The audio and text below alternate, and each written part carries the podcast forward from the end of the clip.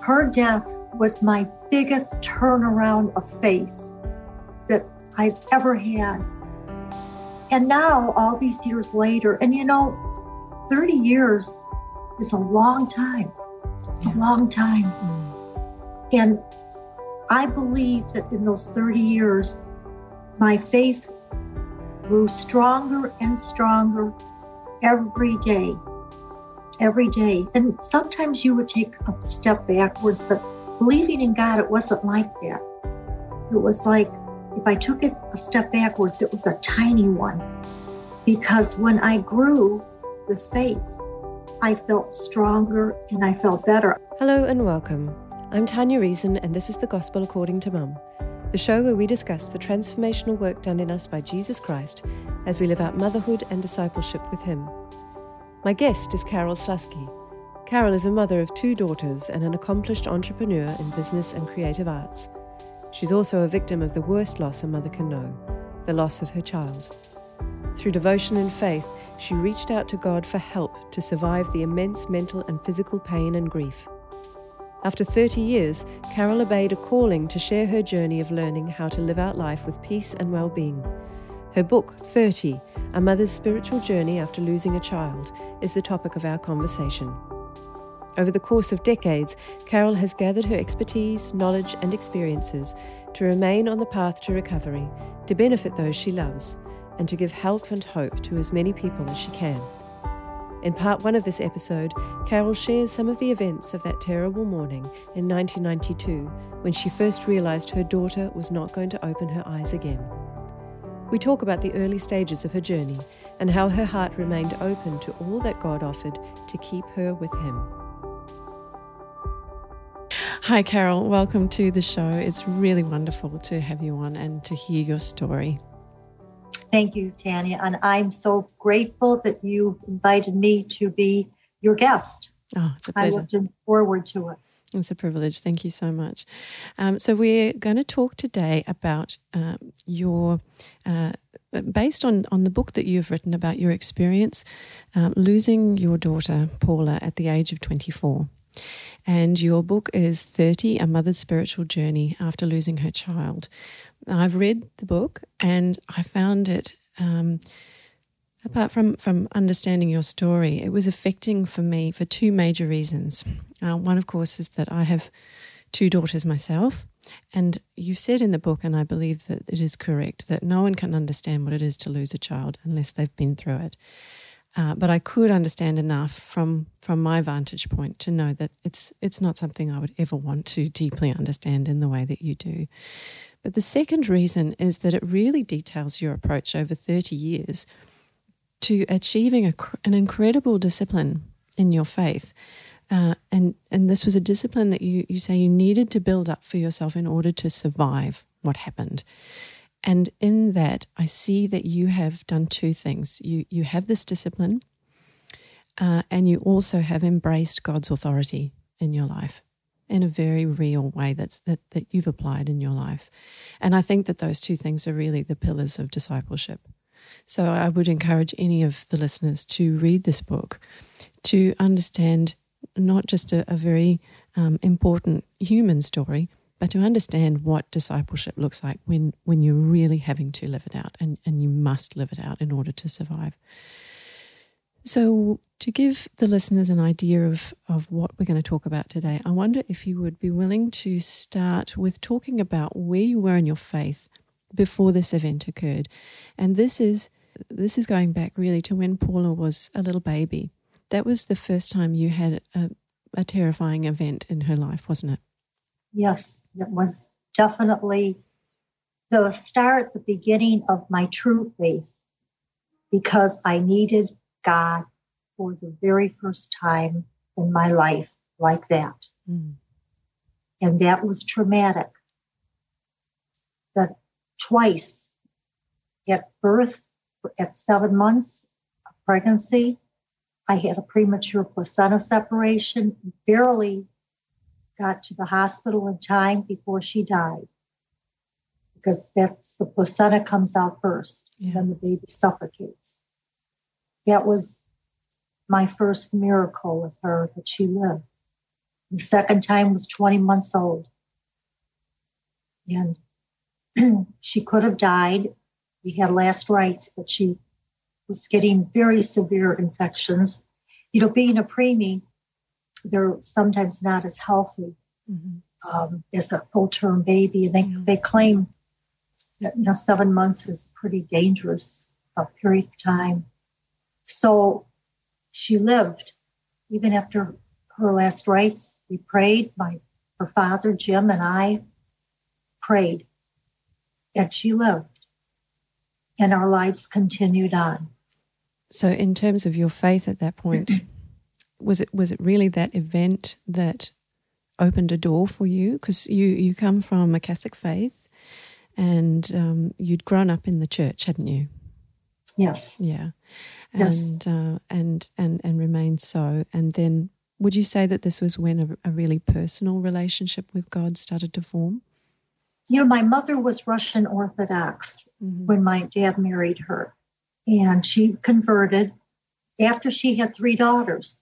She mm-hmm. converted, and I was about two years old when I, I'm going to estimate about two years old when my mom, you know, had us baptized. You know, she, uh, my, I, I'm in the middle, middle child, and then I had a younger sister, Paulette, and an older sister, Diane. So there were three girls. My father was a devout Christian, devout Catholic. He was the man that went to church every morning, walk, would walk a mile, 10 miles to get to church. And he always sat in the back of the church, the last pew. And I honor him today by always sitting in the last pew yeah. when I go to Mass. My father died at the age of 56 from a, a heart attack, and uh, that was very early.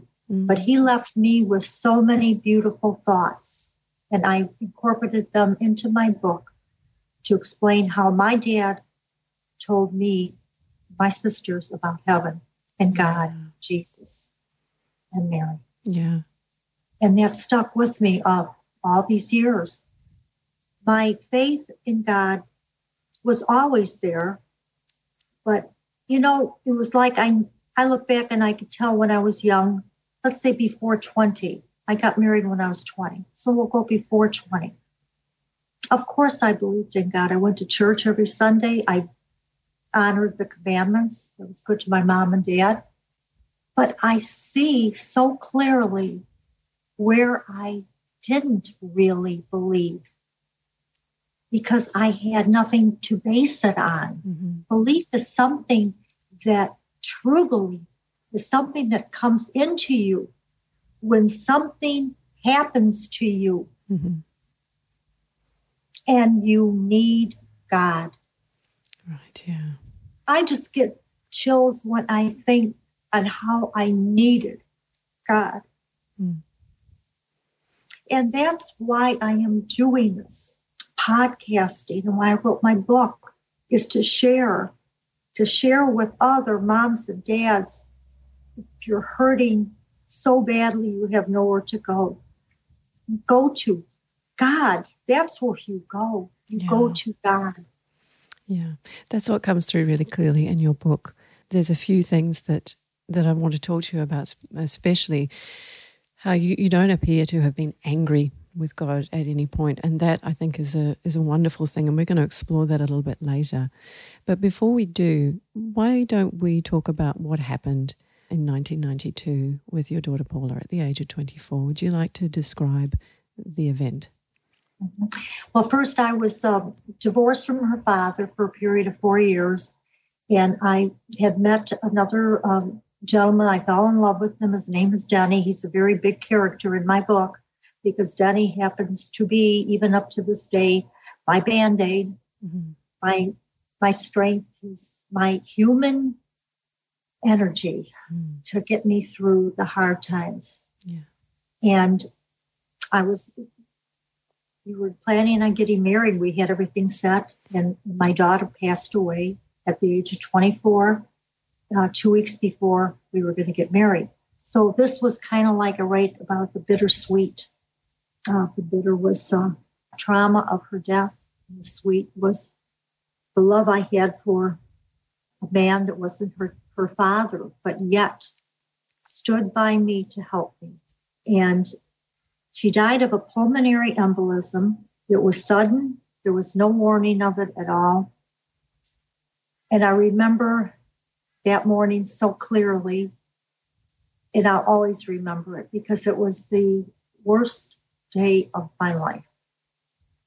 It was like a living nightmare. I had a doctor call me at 7 a.m. in the morning telling me that my daughter was in the intensive care unit. She had surgery, said that she had pulmonary embolism. They operated on her to get the blood clots out, and they had her on life support. So he encouraged me to get to the hospital as soon as I could. So that started the beginning of my nightmare. And um, everything was out of my control. Yeah. Probably, Tanya, the, for the first time in my life as being a mother to Paula, this was one of the big times that I had no control over what was going to happen. Yeah. And of course, I prayed. I prayed. Danny prayed. Her sister, she came home, she prayed because she was living out of state. We all prayed. So for 48 hours, they had her on life support. I knew that I'd have to come to this, the decision to disconnect her. Mm. And that would have, that was a very big decision, I thought. But then after sitting there for 48 hours, observing her, seeing that her eyes were dilated, she had her brain wave was flatline. She was bloated. The biggest part of all of it is that I could not feel her soul. Mm. Could not feel her soul. Yeah. And people ask me, How do you know that you couldn't feel her soul? What does the soul feel like? I can't explain it. Mm. A certain energy, something. It was like she was just a, a, a, a vessel, an yeah. empty vessel. Yeah. Yeah. And in some ways, I suppose, did that make it easier for you to make the decision? You knew that she wasn't there in that body anymore. I mean, that's that's a difficult thing to answer, isn't it? Because there's so much else that you're feeling at that point. But going from decision to decision was that that clarify things for you? Recalling the end of the 48 hours when it was time for me to sign the papers to have her uh, disconnected, I have to really be honest to you and to your lovely audience that I had no trouble whatsoever signing. Mm-hmm. I did not want my baby, my child, to be a vegetable. Yeah for eternity. Mm. I, at that time, truly believed that she was not there anymore. Yeah. I believed she took a mini trip to heaven because I know she came back to me at the funeral. Mm. After they disconnected, I should even say, I felt her presence. And I don't know how or why I felt those feelings, but they were there, and I never had anything like that again in my life. Mm.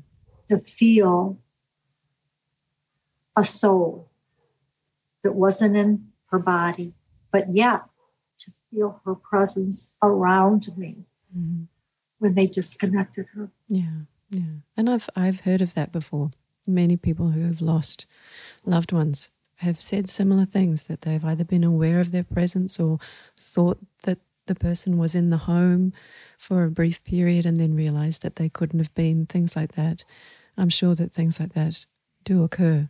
Uh, it's interesting what you said that you had no feeling of control in this instance because that's quite a stark difference to when Paula was nearly two and you were taking her to the hospital and you were there through the whole process of the medical attention that she was receiving as a baby and, and even prior to that during pregnancy. You were very much involved. But in this instance, you said that no one could even get in contact with you to let you know that Paula was in a hospital. Right up to that point, you know, you, you say, I, I was wondering why I didn't know about this until the next morning when she'd gone in at, at 2 a.m. Um, well, I had just moved into Jennings' home. I sold my townhouse. Yeah. And um, I moved just that week. Um, in fact, like two days before Paula died, I signed the papers to my townhouse.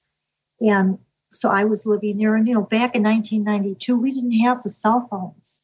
And Paula had the phone number, but Tim, her fiance, he didn't have it. Hmm. So he didn't know how to get a hold of me because I had moved and my landline was disconnected. Yeah. And Paula didn't give the hospital any information as to who to call. Mm. So they didn't put it together, but someone did because I did get that call that morning. I honestly don't know how they found me, mm. but they may have found me through my husband because he was a well known local dentist in town. Right. And they might have tracked him down that way yeah. because they did call his landline. Okay. Yeah. Yeah. It seems like you were you were just lifted out of the situation entirely. It was almost as if there's not going to be yes. anything that you can do about this now. So I'm just going to take yes. you right out until it's time for you to be brought back in again. I want to make a comment. Yeah. On what you're saying. Now, I haven't done 100 podcasts yet, mm-hmm. but I'm over, I think I'm close to 10, if not 10. Yeah. You are very observant in reading my book. And I thank you for that. Oh, it's my pleasure. Because you've observed that in me, what happened. Mm. Not too many people observe that. And I'm very comfortable with you asking me questions because oh, I think good. you read that book very clearly. Yeah.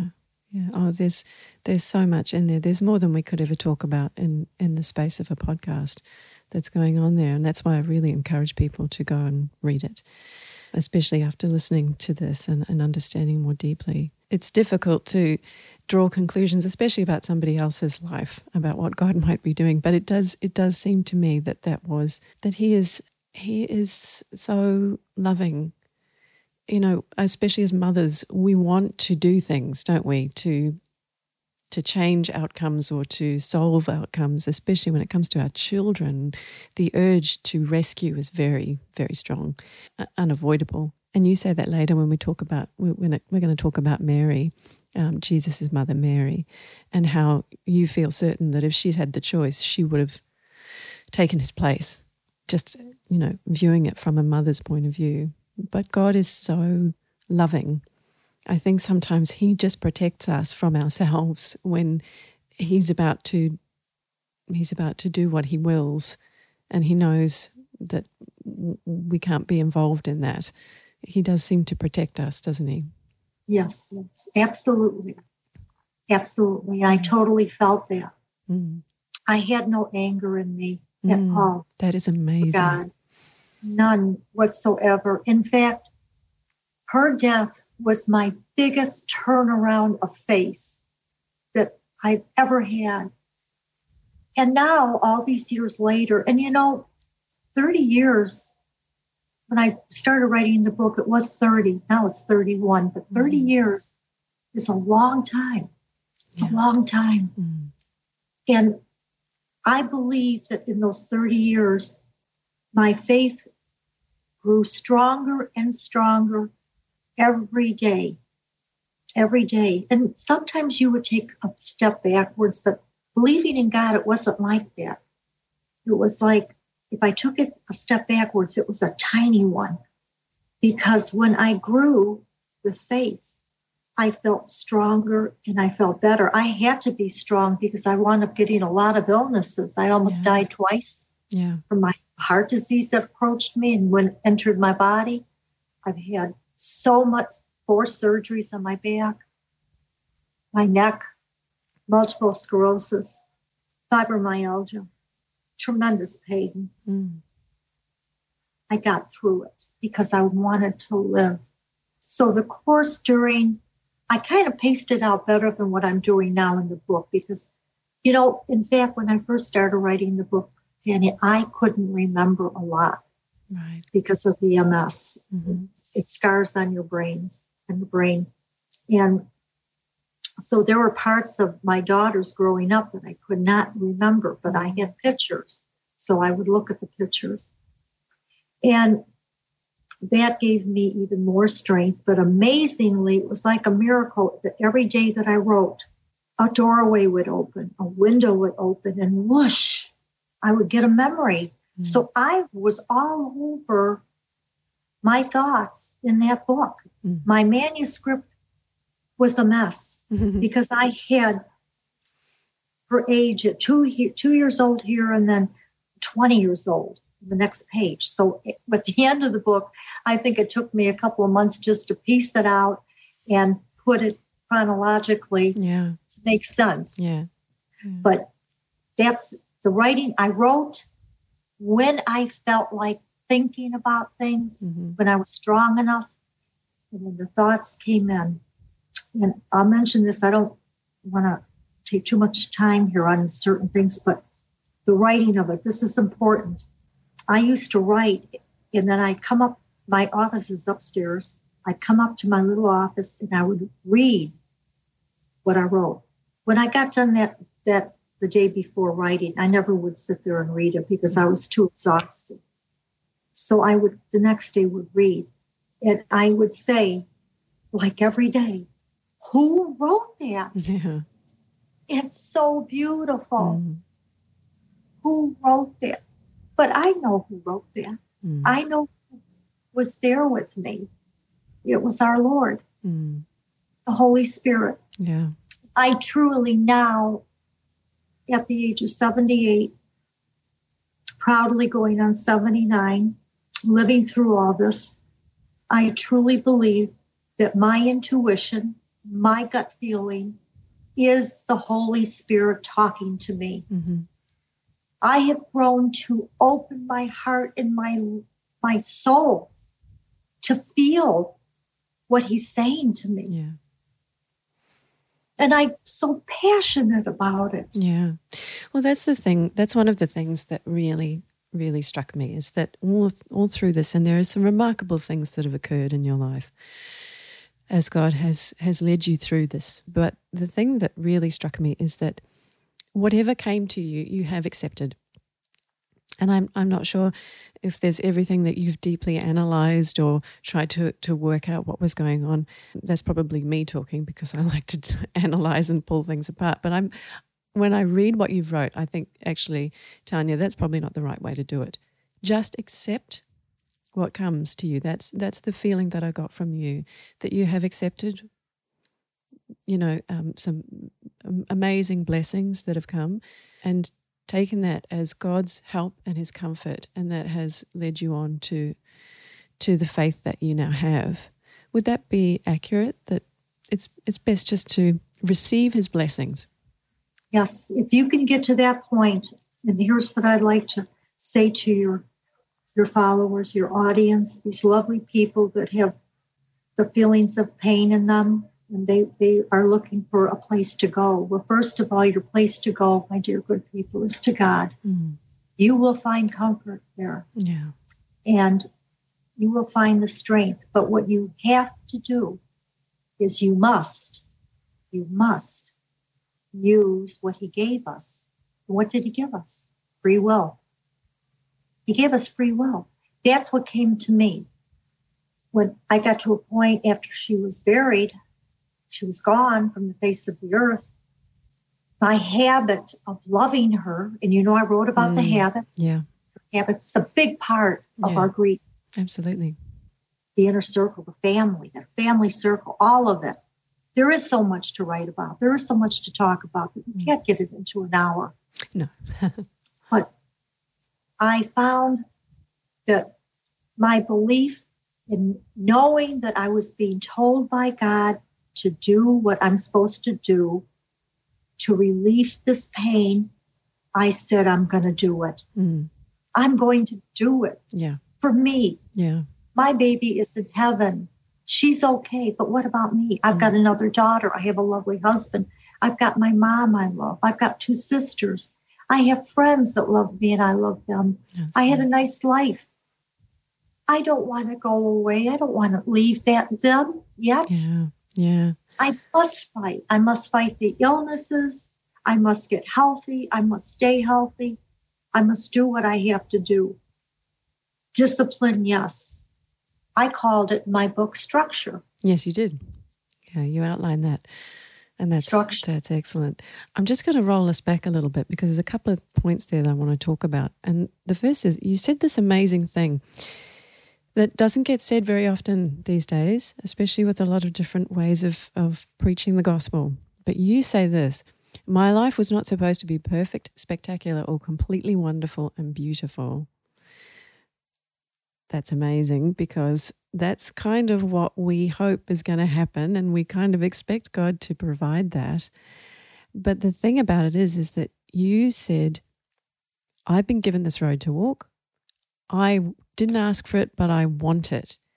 And then this is the key thing you said it's not God's fault.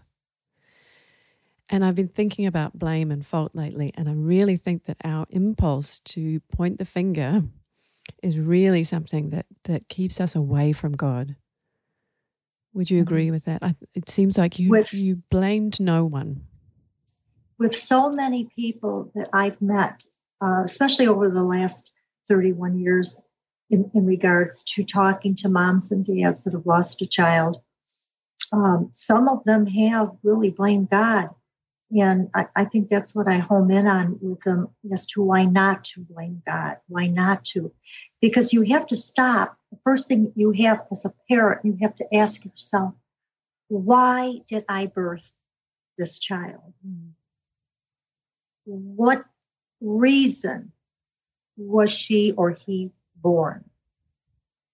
That's a deep question. Mm. And it's a very hard one to answer. And you have to pray on that. Mm. I prayed on that. I prayed to God, tell me, why did I have Paula? Why did she live after she almost died twice? What was the purpose of that? Mm. Well, the purpose of that was for me, mm. for her mother that God gave me 22 more years of her life. And I grew along with her. But her purpose, being my daughter, I believe, was to make me a better person. Mm. It's really simple to make me a better person. I was asked, What do you think is the best thing that happened out of your motherhood with Paula? And I, I didn't, I didn't even have to think about that. It just came out. I said, "Oh my gosh, that's just such a wonderful question." It's because it taught me how to give. Mm. It taught me how to give, not to. And I'm a worker. I love to work. Yeah. I like to make money. I always like to make money, but I felt differently about that after Paula died. I love to paint. I love to give my art away. I love to take care of charities. I, I, I just, if I have a cleaning lady, I have beautiful clothes sometimes to give to her. I love to give. That is what changed. Yeah, you've, you've, I mean, all of that comes from one of the most wonderful things you said in the book is to, is to love God. To love God is to love those around us. And something that, and just on the subject of love, I found it very interesting that you said the the idea that you would stop loving Paula or sort of try and move on by forgetting about her was absolutely insupportable. Right. And so there's a part of me that thinks that would be an unbearable pain to continue loving someone who is gone. But you say it's essential that you continue loving someone after they're gone. Can you talk a little bit more about how that takes shape? Absolutely. Well, first of all, if you stop and you block that love that you had while she or he was alive, what happens is you block God out.